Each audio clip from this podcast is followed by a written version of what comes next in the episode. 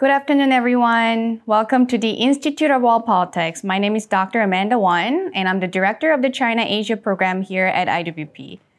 For those who are new to IWP, we are a graduate school of national security, intelligence, and international affairs. And we have 7 master's programs, including 2 online programs, 1 doctoral program, which is called Doctor of Statecraft and National Security. And we have 18 certificates of graduate study as well as a continuing education program. So if you're interested in learning one of our programs, feel free to come talk to me at the conclusion of the event. And also, if you'd like to support the work of IWP, please go to www.iwp.edu/donate. And today, as part of the Asia Initiative Lecture Series, we have Mr. Bruce Klingner, who will be presenting a lecture on the North Korean threat and allied policy options. Mr. Bruce Klingner specializes in Korean and Japanese affairs as a senior research fellow for Northeast Asia at the Heritage Foundation's Asian Studies Center. Mr. Klingner's analysis and writing about North Korea, South Korea, and Japan, as well as related issues, are informed by his 20 years of service at the CIA, as well as the DIA. Mr. Klingner, who joined Heritage in 2007, has testified before the House Foreign Affairs Committee, the Senate Select Committee on Intelligence, and the House Permanent Select Committee on Intelligence. He's also a frequent commentator in US and foreign policy media. His articles and commentary have appeared in major American and foreign publications, and he's a regular guest on broadcast and cable news outlets. He's a regular contributor to the international and security sections of the Daily Signal. From 1996 to 2001, Mr. Klingner was CIA's Deputy Division Chief for Korea, responsible for the analysis of political, military, economic, and leadership issues for the President of the United States and other senior U.S. policymakers. In 1993 to 1994, he was the chief of the CIA's Korea branch, which analyzed military development during a nuclear crisis with North Korea. Mr. Klingner, thank you very much for having us today, and we look forward to your presentation. All right. Oh. I can't keep this thing. There you go. There you go. All right. Okay. All right, well, thanks very much. Yeah, I cover, as we heard, North and South Korea and Japan, which is sort of geographically a small part of the world, but strategically very important, and has been very busy, or seems to always be busy, but particularly more recently.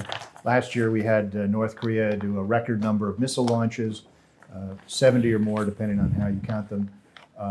And then also Japan issued 3 very important national security documents, the first national security strategy in a decade. And then also President Yoon issued South Korea's first Indo-Pacific strategy last month. So things have been quite busy. What I thought I'd talk about is the North Korean threat, sort of the nuclear, the missile, the cyber, and President Yoon Suk-yeol's policies, which have really brought Korea back into alignment with the United States. Also talk about President Biden's North Korea strategy, and then what to do, which would be policy recommendations. So it's a lot to cover, so I may sort of run across the wave tops, but we can go into depth during Q&A, which is what I'm looking forward to. And I look forward to good questions, and as we were talking about my testimony, I do remember back when I was still at CIA and testifying before the House Permanent Select Committee on Intelligence, and intelligence is the key word here. We were about 45 minutes into the briefing, 3 of us. We were very brilliant, very deep analysis. And one of the congressmen interrupted me, and he said, "Excuse me, son, which is the bad one, North or South Korea?" and I did want to say something brutally honest, but remembering where our funding came from, I just replied, "Well, sir, that would be the North." "Oh, okay, son, you can continue." So the bar is pretty low for good questions from the audience. Looking at the North Korean threat, I mean, I'm not going to go in all the nomenclature and range rings of the missiles, but it's bad. It's very bad, and it's getting worse. First of all, on the nuclear weapons, how many nukes do they have? Well, it's very hard, even when I was at CIA and access to classified intelligence sources, to have an accurate number. You're making really a series of estimated guesses. how much fissile material do they have, how efficient are they in turning that into weapons, et cetera. So when we would be asked how many weapons do they have, we'd often give them what we call the CIA salute. You kind of give it your best guess. Well, in 2017, there were some leaked CIA and DIA documents that said there was an estimate of 30 to 60 nuclear weapons or weapons worth of fissile material with the capacity of producing 5 to 12 nuclear weapons a year from that point on. Just recently, the South Korean military think tank, Kaida, estimated they have 90 weapons or weapons worth. And I was part of a RAND study last year where, sort of by extrapolating, they could have 200 nuclear weapons by 2027. So things are very, very dire. They have done 6 nuclear tests. The last one back in 2017 was at least 200 kilotons, perhaps more. And just to get a sense of that size, the Hiroshima and Nagasaki weapons were 15 to 20. And so North Korea did at least 200 kilotons. So it shows that not only do they have atomic weapons, they have hydrogen bombs or thermonuclear weapons. And we've been hearing almost for a year now from both Washington and Seoul that they're expecting a 7th nuclear test. They've been saying since March it's imminent. Well, obviously not too imminent if it's taken almost a year. And the thing that's concerning there is it's likely to be a small explosion, which some may just say, well, it's much smaller than the other ones, it's not a big deal. Well, what they're working on, and North Korea has announced they've been working on, is a new generation of tactical nuclear warheads that may be small enough for battlefield use. And they have the missiles, which I'll talk about in a second, to deliver these. So it may be a very small test, maybe even several in an underground test site that they have. And that'll certainly get our attention, and it'll be very worrisome because even though it's small, it's a new generation of weapons that they can deploy on a large number of short and medium range missiles that they have. Now, looking at the missiles themselves, first of all, from the U.S. point of view, we're most interested or most worried about ICBMs, and they have several that they have successfully tested. Back in 2017, they tested three times 2 different systems. And what they've been doing often with their missile launches is they fire them almost straight up, very high, very lofted trajectory, so as not to fly over surrounding countries, which would be Japan. But if you do the extrapolation, if you stretched it out to a normal sort of battle trajectory, the first one could range about half of the continental U.S., and then the second one that they tested could go to Florida and beyond. So the entire continental United States is subject to attack by North Korean nuclear weapons. And then just in October of 2020, they paraded and then successfully tested last year what's called the Hwasong-17. It's also known as the Monster ICBM. It's the world's largest road mobile ICBM. It's assessed to probably have 3 to 4 warheads. The other ones all have 1. And what's worrisome is that they can have multiple warheads on this missile. And also they showed that they can now indigenously produce these very large transporter erector launchers. Up until then, they were limited by 8 very large logging trucks that they had bought from China, which they converted to carry a set of very large logs, very large missiles. And they kept adding axles as they kept coming up with new ICBMs. Well, at a parade back in 2020, and then again more recently in this month, they've shown that they can indigenously produce these. And what they did is now they've shown in the last parade 11 or 12 of these Hwasong-17s. So that's a lot of warheads. And they also displayed what we think is a solid fuel ICBM, probably still a prototype. But we only have 44 ground-based interceptors based in Alaska and California to protect the American homeland. And the U.S. has said we're likely to target several, perhaps 4, at each incoming warhead. So if they've got 11 or 12 of these Hwasong-17s, plus they have an earlier Hwasong-15 and 14, you do the math, they could overwhelm our limited number of missile interceptors. And then with this new solid fuel, And the advantage of a solid fuel is it doesn't have to be fueled. It's already fueled at the production factory. With the liquid fuel, which the other ICBMs are, maybe they can fuel them, you know, in a road tunnel or in a facility, or they may have to go out into the field, erect it, and then it can take quite some time to fuel it, which gives us time to identify it and target it. The solid fuel, you can put it out there and fire it fairly quickly. So it's very concerning, the number of warheads they have, the number of ICBMs they have, as well as now these more launchers. And the launchers are important because now they can send more missiles out in the field without having to come back and reload. So it's very worrisome. Now, below the ICBM range, they have lots of short range, medium range, intermediate range missiles, as well as submarine launched ballistic missiles. And so they can target our very important bases in Guam, as well as the entire Japanese archipelago, the entire South Korean nation. And in the last 4 or 5 years, they've revealed at least a dozen or more new sort of short-range and medium-range missiles, each one more capable than its predecessor. They're mobile, and not only road mobile with on trucks or erector launchers, they've also demonstrated a train-launched missile, and then more recently, a missile that they launched from under a reservoir lake.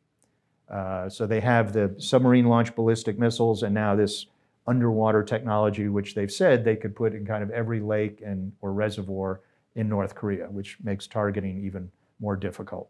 So I won't go in all the nomenclature, but they have lots of these short and medium range.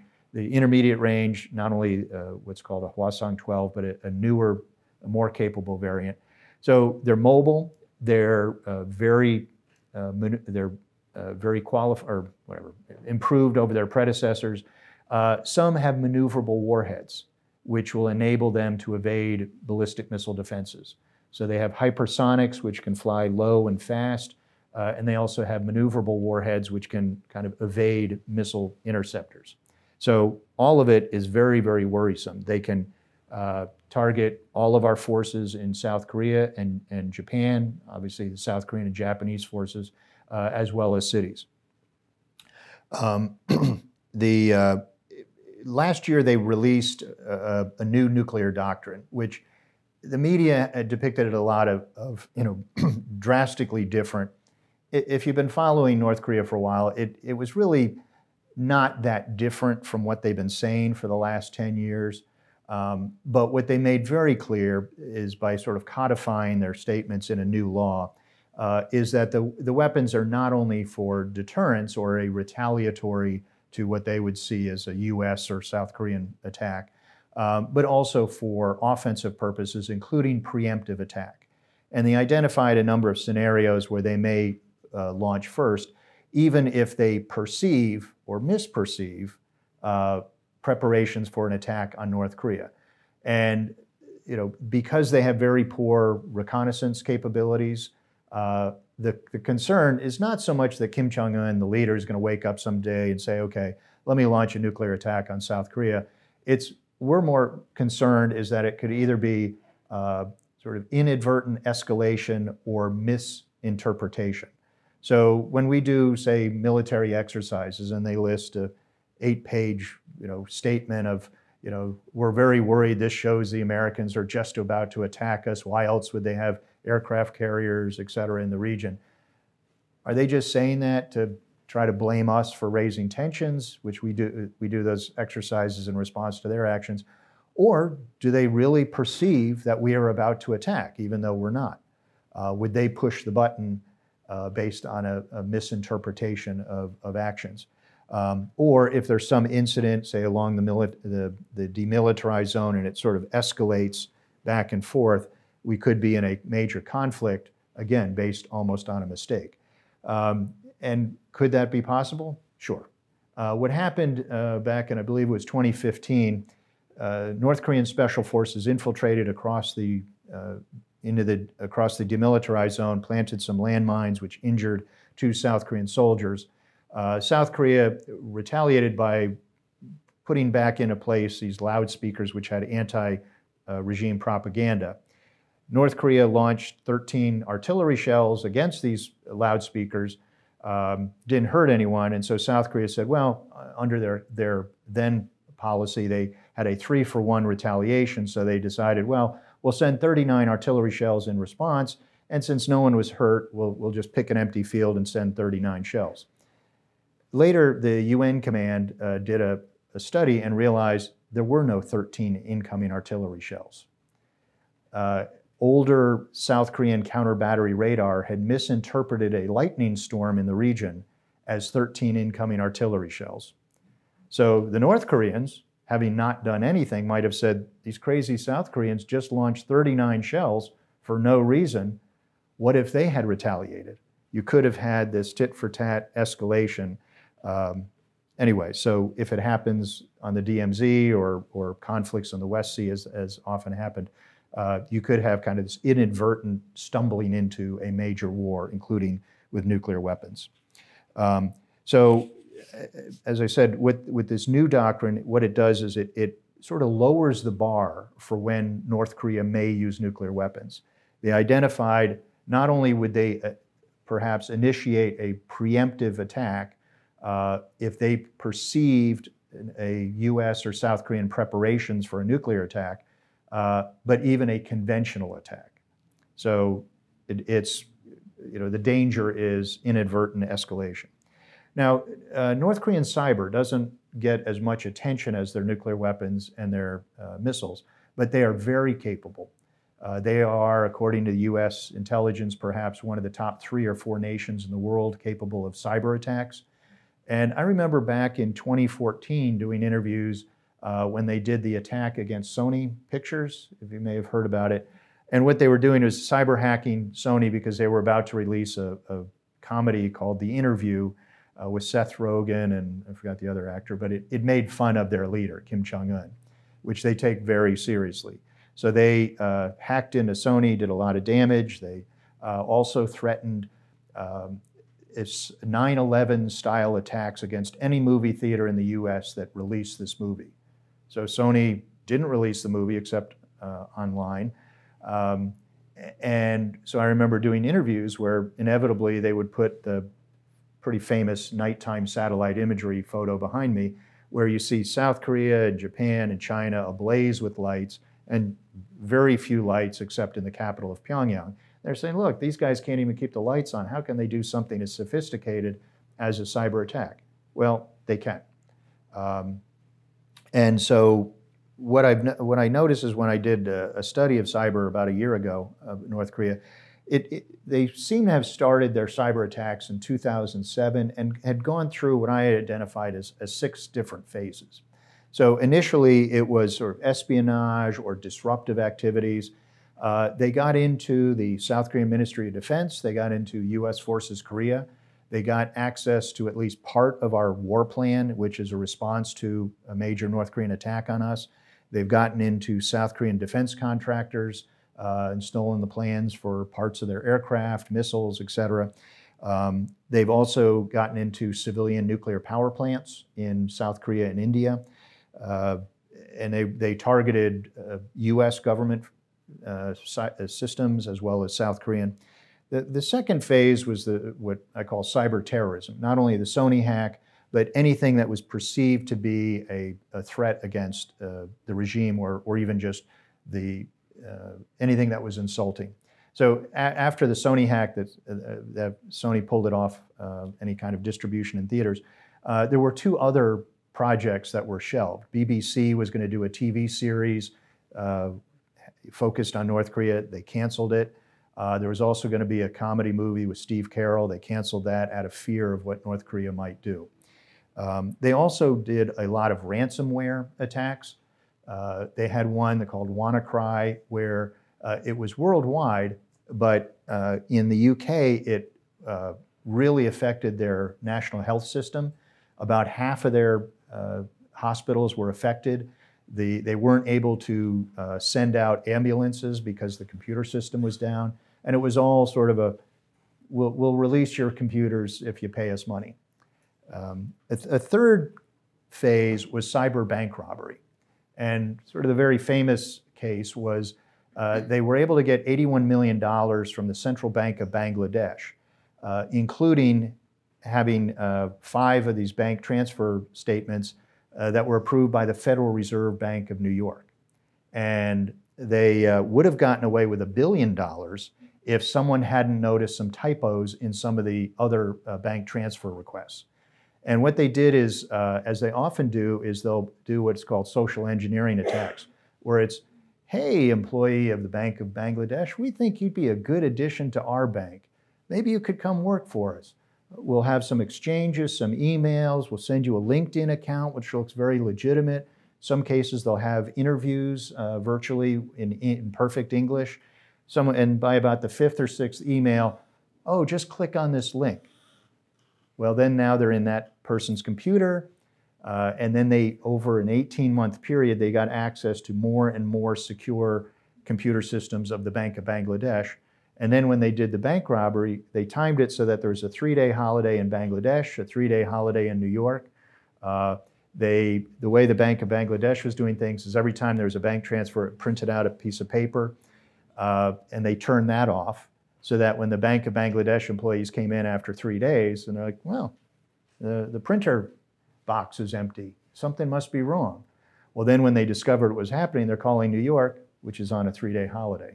So not only did they do that, they had other things like ATM things where they had mules, as they called them. They had 30 different countries. They had people just feeding in ATM cards, and they got several $1 million from that. They're now estimated as well, let me get to the next phase, which is as banks started to put in place higher security, they shifted to cryptocurrency and crypto exchanges. And they're getting probably $1 billion a year or more from crypto exchanges. They've had some hits, which were $600 million or so. And then the next phase after that was decentralized finance platforms, or DeFis. So they keep shifting, and they're making money from this, which then goes into their nuclear and missile programs. So, and then sort of the 6th phase was pharmaceuticals. So when COVID first happened, they were getting into Pfizer and other pharmaceutical companies trying to get the vaccine or vaccine information. So what they've done is, and even when they move to a new phase, it doesn't mean they stop the other phases, but they're sort of, they keep doing all of them, and they adapt. So as I said, they're getting $1 billion, perhaps more a year from these crypto crimes, which is a lot more lucrative and a lot less risky than what they used to do with crimes, which was counterfeiting our currency, as well as counterfeit pharmaceuticals and insurance scams and others. So it's very lucrative for them. It's hard to identify North Korea as the target or as the perpetrator, or even if when we do, it's sort of hard to do anything against them. So, you know, when someone might say, well, who's going to fall for these social engineering things? They impersonated a classmate of mine from the National War College. They identified that he writes an annual Christmas letter to the other folks in our homeroom. You know, hey guys, it's Ernie. Sorry it took so long to do the annual letter. You know, hope everyone's doing okay. You know, here, clicked on it. My screen went white, and they had changed his return address by 1 digit. And so they got into my system. Another colleague of mine at Heritage Foundation, a South Korean think tank, reached out to her. Hey, you know, could you write a 10,000-word article for us? We'll pay you $1,200 bucks. Okay. Went back and forth on editing, and then we got contacted by this outside computer firm, which works with a lot of think tanks as well as the FBI and others. Said, hey, this report's being used in phishing attacks against other Korea watchers. So it hasn't even been published. So what was the email address? She told him. That's North Korea. Was it this name and this South Korean think tank? Yeah, that's North Korea. So we're like, we don't even do anything classified at our building, and yet they still go after us. There's a whole program called Baby Shark, which is one of the North Korean cyber groups will go after think tankers. They also go after retired foreign service officers from Korea and the U.S., et cetera. So, you know, I guess the idea is if they get in our computer, then it'll be, you know, hey, State Department person, it's Bruce. I've just written another brilliant report. Please click on the link and read it. And then you're in the State Department system. So anyway, they do it for getting information or bank robbery, whatever. Now, the scary thing is they've been very successful in all of these endeavors. What if they were to do it all at once during a crisis? If they were, they said they can spook our JDAMs or our guided missiles. They've gotten into very secure military websites and computer systems, even those that weren't connected to the internet. So what if they were to do that? The South Korean intelligence service has warned that they've gotten into systems which control the speed of trains in South Korea. They've gotten into systems that are like oil refineries, oil pipelines, other infrastructure targets. So what if they were to hit South Korea or US targets all at once during a crisis or run up to a crisis? On the financial side, not only stealing money, but what if they did so many fraudulent transactions that people lost confidence in the international financial system? So as people have said, it could be a cyber Pearl Harbor. Now, looking at, okay, what is the US policy? I think it's important first to do what I say, a couple foundational statements. No US administration or president has a monopoly on good or bad ideas when it comes to North Korea policy. So if you criticize one administration, it doesn't mean you like the other political party. During my time at Heritage, I've criticized and praised, you know, Obama, Bush, Obama, Trump, and Biden. So you have a mixture of analysts and ideologues at any think tank. I'm an analyst, 20 years of training in the intelligence community. So you know, we can disagree on policy, but I think you have to be at least true to yourself. If you think a policy is good, it doesn't matter if the person is a Republican or a Democrat. Also, North Korea has been relentlessly pursuing nuclear and missile capabilities since the 1960s. It's not because of any particular U.S. administration.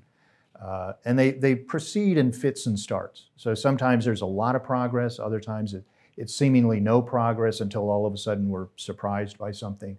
And it's kind of like, to me, the idea of a submarine. It surfaces and it's traveled 500 miles. Like, well, why wasn't I informed this enemy sub can go 500 miles an hour or 500 miles? And then it goes below the surface and then nothing happens for some time. And everyone says, oh yeah, the range of that submarine is 500 miles. Well, then later it surfaces again at 1,000 miles. And everyone's surprised because everyone told me it could only go 500 miles. So there's sort of this straight line analysis of, you know, well, but everyone told me they could only do this. Well, they're continuing to make progress. And so even if they're not doing launches or things, they're working on the systems. And then when they all of a sudden do a lot of launches, someone may blame the administration in office. Like, well, no, they've been working on that for some time. So I think it's important to do that. Also on diplomatic engagement, we've tried. And we've had 8 international agreements with North Korea, 4 of which they promised never to build nuclear weapons. They cheated on each of those. And then 4 subsequent agreements where they promised to give up what they promised never to build. Those all failed. So we have tried diplomacy. That's not to say we don't keep trying, but hopefully we've learned a few lessons from the past. And the final, what I call a foundational statement, is there's often this misused paradigm of a false binary choice of, well, should we use diplomacy or pressure and sanctions? Well, you use both along with a lot of other instruments of national power. It's kind of like saying, well, should you use a hammer or a screwdriver to build a house? Well, both. Sometimes one is more appropriate, sometimes the other, but you use all of those along with other tools. So we need diplomacy and information operations, military deterrence and defense, economic pressure and incentives, as well as some other issues. So, you know, too often you hear, I think, well, sanctions have never worked, you know, let's abandon them and let's try something new like diplomacy. Well, as I said, we've had 8 international agreements. The two Koreas have 253 inter-Korean agreements. That didn't moderate North Korean behavior. Again, not to say we don't keep trying, but don't apply a higher standard to sanctions than diplomacy. Also, sanctions or law enforcement measures have a number of objectives. So it's, you know, I'd say there are five. One is you're enforcing the law, U.S. laws against financial crimes, UN resolutions against North Korean military or nuclear missile capability, missile actions, violations of previous UN resolutions. You're imposing a penalty when someone breaks the law. You rob a bank, you go to jail. You commit financial crimes in the U.S. financial system, you get sanctioned, or law enforcement measures. Three, it makes it harder for North Korea to import items they need for their illegal nuclear missile programs, including money from illicit activities. Four, it makes it harder for them to proliferate technology or weapons. And five, along with all the other tools, you're trying to alter their behavior. So where are we with Biden? About a year after they came in office, so about a year ago, they revealed to some degree their North Korea policy. There wasn't a lot of details as to sort of what would be the parameters of a nuclear agreement with North Korea. And as they said, well, look, we want to reveal that to the North Korea instead of negotiating through headlines. We don't want to publish our negotiating plans in the paper. We'd rather sit down with North Korea, and that's part of negotiations. And since North Korea has refused to have any kind of dialogue with the US, South Korea, or Japan, we don't know what the parameters of an acceptable deal for Biden would be. They won't talk with us. The last real US, North Korean meeting was October of 2019 under the Trump administration. So we've tried to have meetings, not even negotiations, but just meetings, and they refuse. So we don't really know on the diplomacy side, other than them trying to have meetings, what an agreement might look like. On the sort of the military side, the Biden administration has gone back to a more traditional, bipartisan, longstanding U.S. View of alliances. Instead of seeing them as transactional relationships, as President Trump did, trying to make a profit off of our sons and daughters stationed overseas, Biden goes back to the bipartisan idea that alliances are in U.S. strategic interests. They serve our own strategic purposes, stability in the region, et cetera. And then for having forces deployed overseas, it's like having policemen walking around in a bad neighborhood trying to prevent crime rather than sitting back at headquarters eating donuts and then responding to a crime. So, and also we've, in the last year, we've resumed military exercises that were canceled by Trump in 2018 to the great surprise of our allies and the Pentagon and the Secretary of Defense and the U.S. Forces Korea. He didn't like them. He thought they were too expensive. So for four years, we degraded our allied deterrence and defense capabilities. But this past year, we've resumed them, and also what's called rotational deployment of U.S. strategic assets, which are nuclear capable platforms, such as aircraft carriers or nuclear bombers, et cetera. And we've also stopped sort of the insulting language toward our alliances that was in the last administration. So the alliances are in much better shape right now, not only diplomatically, but also militarily than they were the last 4 years or so. You know, how about the Korean policy? Yoon Suk-yeol was inaugurated in May, and he's conservative. His predecessor was progressive. And there was a lot of strains in the U.S.-South Korean relationship under the previous president. He had a very different view of how to approach North Korea, a very different view of, you know, he's much more critical of Japan, which is our other critically important ally in Northeast Asia. There's a lot of history issues between Japan and the Koreas. So President Moon Jae-in had what we would see as a overly soft, overly conciliatory approach towards North Korea. Very overly aggressive approach towards Japan, very timid approach in pushing back against Chinese transgressions, either their human rights violations or incursions into the other territorial waters in the East and South China Sea. So Yoon Suk-yeol came in, and we're on the same page. The paragraphs are in the same order, the sentences are in the same order. All of his statements are really just music to our ears. All the Korea watchers were kind of giddy with excitement because it's you know, much more in alignment. He ended some of Moon's pushes for what we would see as a premature transfer of operational control of their forces, end-of-war declaration, et cetera. Now, with Yoon, what we've seen, and you may have read about, all of a sudden there's now a much stronger push in South Korea, or advocacy for them going nuclear, South Korea going nuclear, or putting US nuclear weapons back into Korea that were removed in the 1990s. The US is against that, and there's a lot of discussions going on behind the scenes. And I was in Korea last month and then twice in December. But it's an issue that really has moved from fringe advocacy to really mainstream discussion. You know, for, I don't know, 10 or more years, there were some that were advocating those nuclear options, but you could really dismiss them because they didn't really represent a big part of the public or certainly the government. So the Yoon administration, even though officially they're saying we have no interest in those, the two nuclear options, US nukes going back in or South Korea going nuke, they just want more transparency, more involvement in nuclear planning, maybe nuclear sharing. And if you talk to Korean government officials, there's some differences, maybe a little bit of conditionality in the approach. But it really is an issue that is sucking the air out of the room in meetings in Seoul and also increasingly in the US.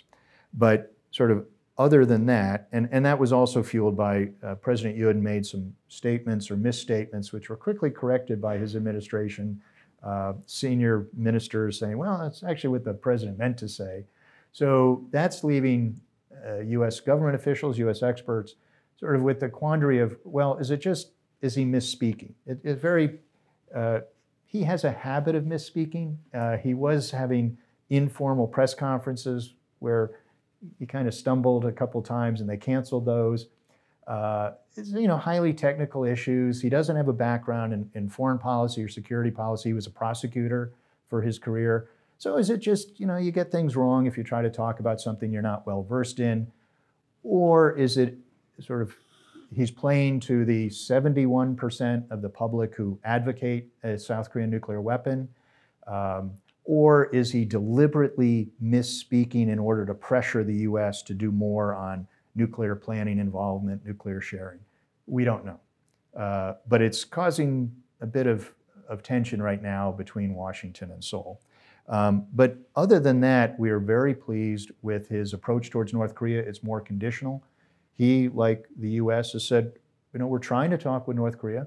We are willing to offer big benefits, but it has to be conditional. You know, we'll do a little bit, they'll do a little bit, and we'll work towards denuclearization, which remains our objectives. It will be incrementally implemented, but as long as they're not talking with us, there's nothing we can do. And we also like that he is trying to improve relations with Japan, trying to work through these very difficult, very contentious historic issues. It's tough. But we're seeing a resumption of some of the trilateral military exercises, which is great for all three of our countries. And we're also pleased that he's pushing back on China to some degree. He's pledged that Korea will play a larger security role in the region, the Indo-Pacific region, and we'll see how far he goes in that. He doesn't want to needlessly aggravate the dragon. So I think the Yoon administration will do more for capacity building or military exercises or involvement in Southeast Asia, the Pacific Islands, than his predecessors. But because they're not going to be announced as anti-China actions, it may be hard to discern how differently Yoon is from his predecessors. They may do more, but since it's not announced as, okay, these are the 10 anti-China things we've done this year, it may be harder to see if he is actually different. So I've been going on quite a while. I haven't gotten to what we should do for policy, but why don't I open it up for questions? We can get into any or all of those. Well, Mr. Klingner, thank you very much for such an informative and insightful lecture.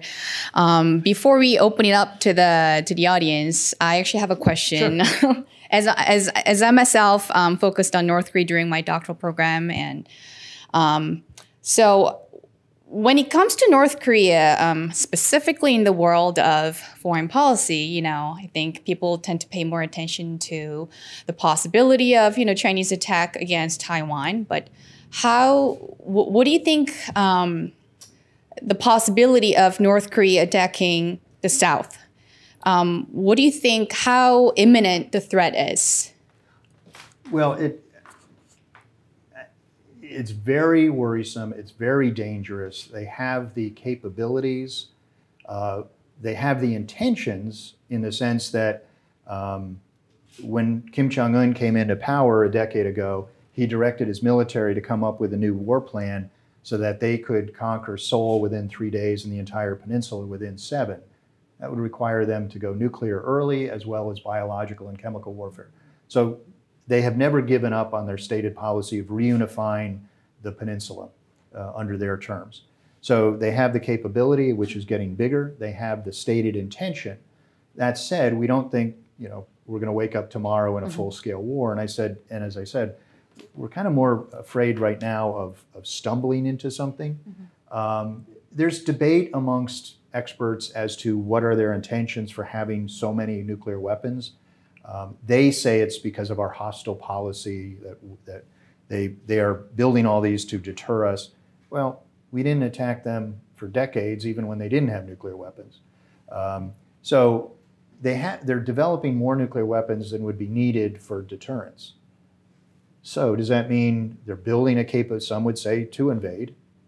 Others would say to coerce South Korea and Japan to do things that, you know, coercive diplomacy, and with the capability of hitting the U.S. with nuclear weapons. It might be like, okay, U.S., you don't want to get involved in this. You don't want to risk your own cities.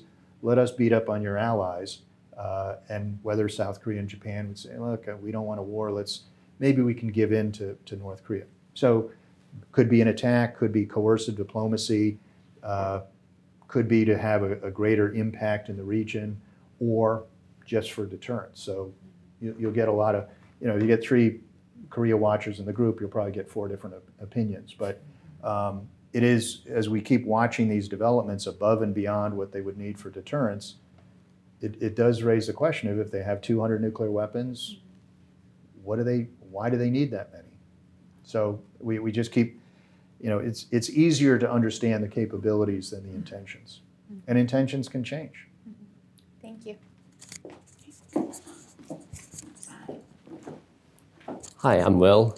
So my question has to do with the stability of the Pyongyang regime in North Korea. Seeing how Kim Jong Un in his first few years as the supreme leader has conducted a lot of political purges, like Hyung and Choi, for example. And I was wondering about whether there are any vulnerabilities to the factional loyalties or disloyalty in the RGB or the SP or whatever Politburo branches that they may have in North Korea. For decades, people have been saying that, you know, the regime, you know, the leader could be overthrown.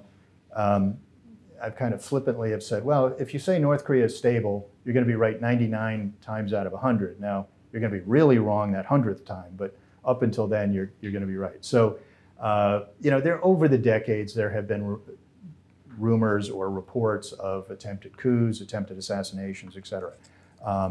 But all 3 leaders have outlived those predictions. With Kim Jong-un, you know, there were some predictions when he came into power in December 2010, 2011, I think, that, a second dynastic succession couldn't possibly work. What I was saying is, I think the system will work. His father had a stroke in August of 2008, and had he died then, we don't know what would have happened. There's nothing in the Constitution to this day about succession. Had it been a sudden death, maybe there would have been a challenge, you know, for the ring of power. We don't know.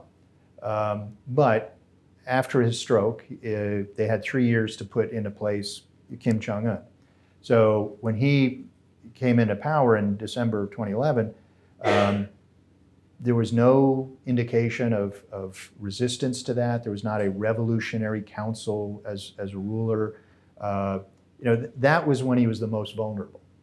Yet within 6 months, he had already acquired 6 titles, which gave him absolute control of the military, the party, and this country or the state. And then he's gotten a lot more titles since then. But so there's no challenge to him right now. There's no factions really within North Korea. There's no opposition movement. There's no opposition leader that people can rally around, either in country or out of country.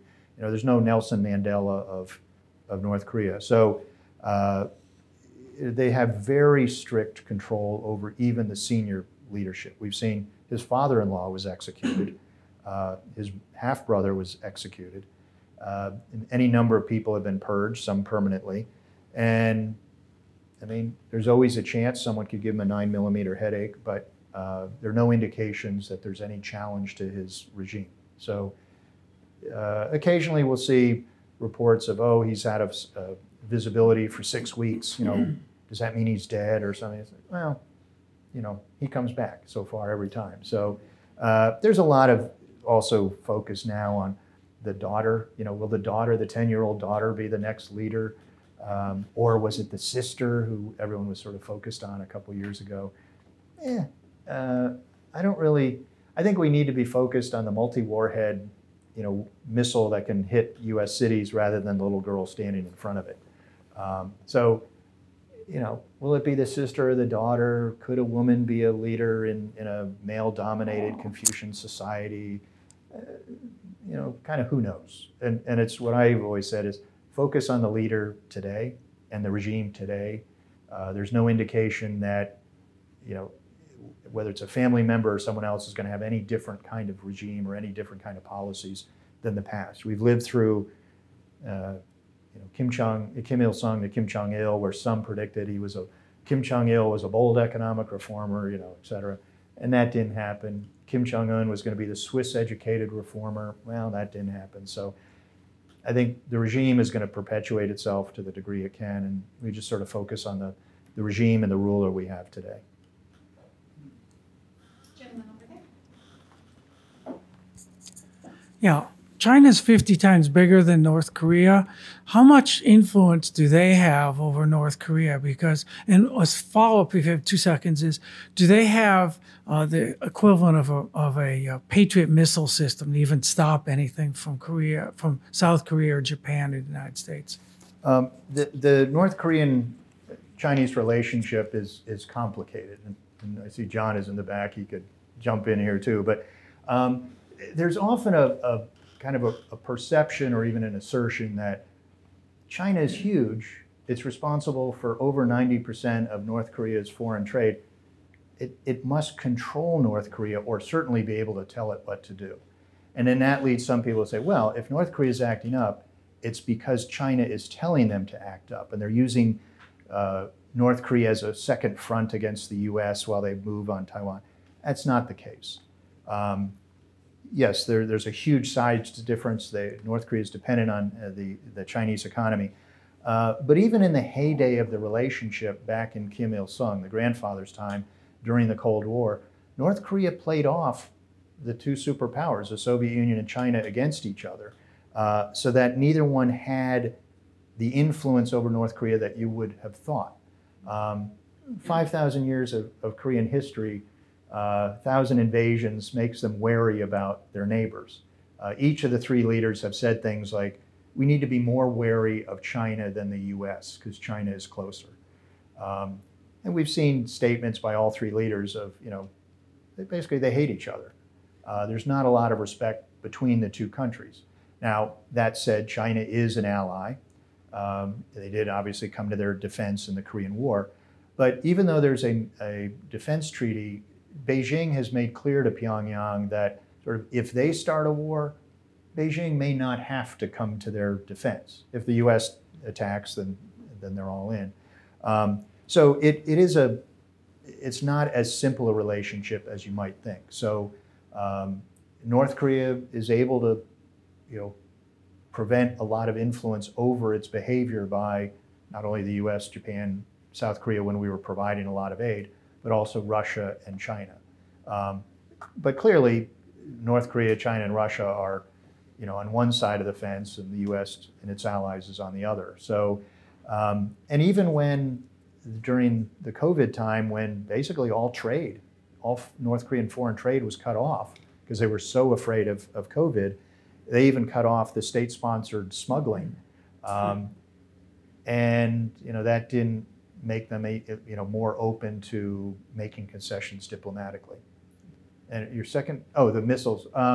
Yeah, China has a lot of missile defenses, but they would, I mean, I don't think North Korea is about to attack China. They know it wouldn't end up well. But, and China has acted like North Korea's lawyer in the UN Security Council.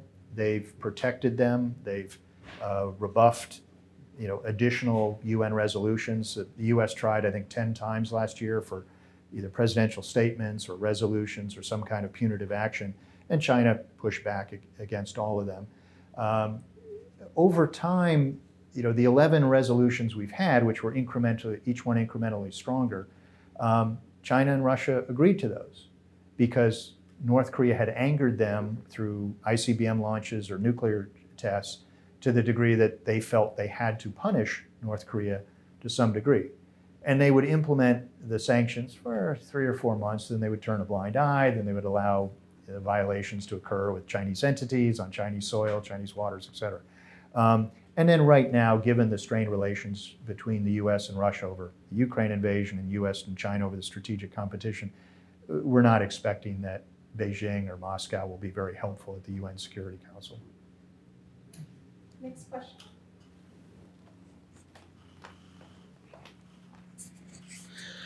First of all, thank you for your comments so far. Yeah. And going back to your earlier point about the discussion within South Korea about nuclear weapons, should they acquire these for themselves? Obviously, there are a great many obstacles that they would have to face within their own country and the international community to obtain those. But if they were to decide that was worth the cost, what would a South Korean nuclear arsenal look like? How large would it be? What methods of deployment, et cetera? Right. There's, even amongst the nuclear advocates in South Korea, there's not a consensus as to why are they building them. Is it, well, you have to nuclearize in order to denuclearize. You know, if South Korea goes nuclear or threatens to do so, then that would drive North Korea back to the table, or China would be so nervous about having a nuclear power close to it that they would push Beijing or Pyongyang back to the table. Or is it, hey, America, you want us to have more bullets, tanks, you know, missile defenses, to be a good ally, why not more nuclear weapons? You know, shoulder to shoulder, increase the deterrence against North Korea, or if necessary, you know, defense, or to be more independent. Progressives or liberals tend to want to move away from the alliance with the U.S. So would it be, oh, well, if they can have their own power, then they can downplay the alliance and what they see as an over-reliance on its relationship with Washington.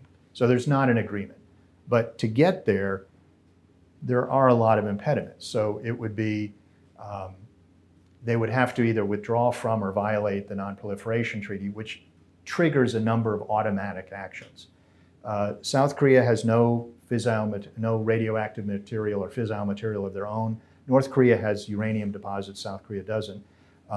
They get all of their fissile material for their civilian reactors, which account for about 30% of South Korea's electricity. They get it from an international consortium called the Nuclear Suppliers Group. Under the NSG's rules, they automatically have to cut off North Korea from more distribution of fissile material. And they would also likely ask for whatever they had provided back, as well as the material, the production, or the gadgetry. Also, it would take some time for North Korea to develop not only just one weapon, but enough to be a deterrent against North Korea. So that would be however many years of, you know, draining their reactors to get the fissile material, and then you've got 30% less production, electricity production for several years, which has a huge impact on their economy. Also, if they were to test, which you would think they would have to, not only to prove a design, but to demonstrate a credible deterrence to North Korea, that would invoke the Glenn Amendment, which requires the U.S. to cut off economic and military assistance. There's no presidential waiver. It would require joint or a majority in both houses of Congress. It's just there are a number of things that it triggers.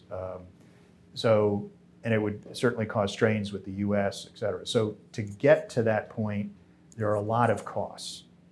And then there could be a feeling in the U.S. of, all right, well, you're doing this because you don't trust us. You're on your own. I mean, would it be an alliance breaker? That's a matter of debate. When they did have a covert program, the U.S. curtailed it by saying that is an alliance breaker, and then South Korea stopped. Would we break the alliance over it today? You can make arguments of why would we do that to ourselves, et cetera. There's a lot of debate going on. But some have said, oh, they only need a few to be a deterrent, maybe a few on a submarine, which they don't have yet. Or others have said, no, we need as many as North Korea has. So it's an issue, like I said, that has been out there for some time, but has now moved from the fringe to the mainstream.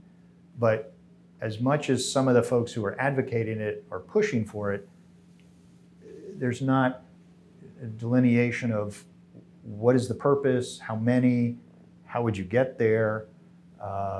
Would those be integrated into the Combined Forces Command, which is the U.S.-South Korea Command, or would they be separate?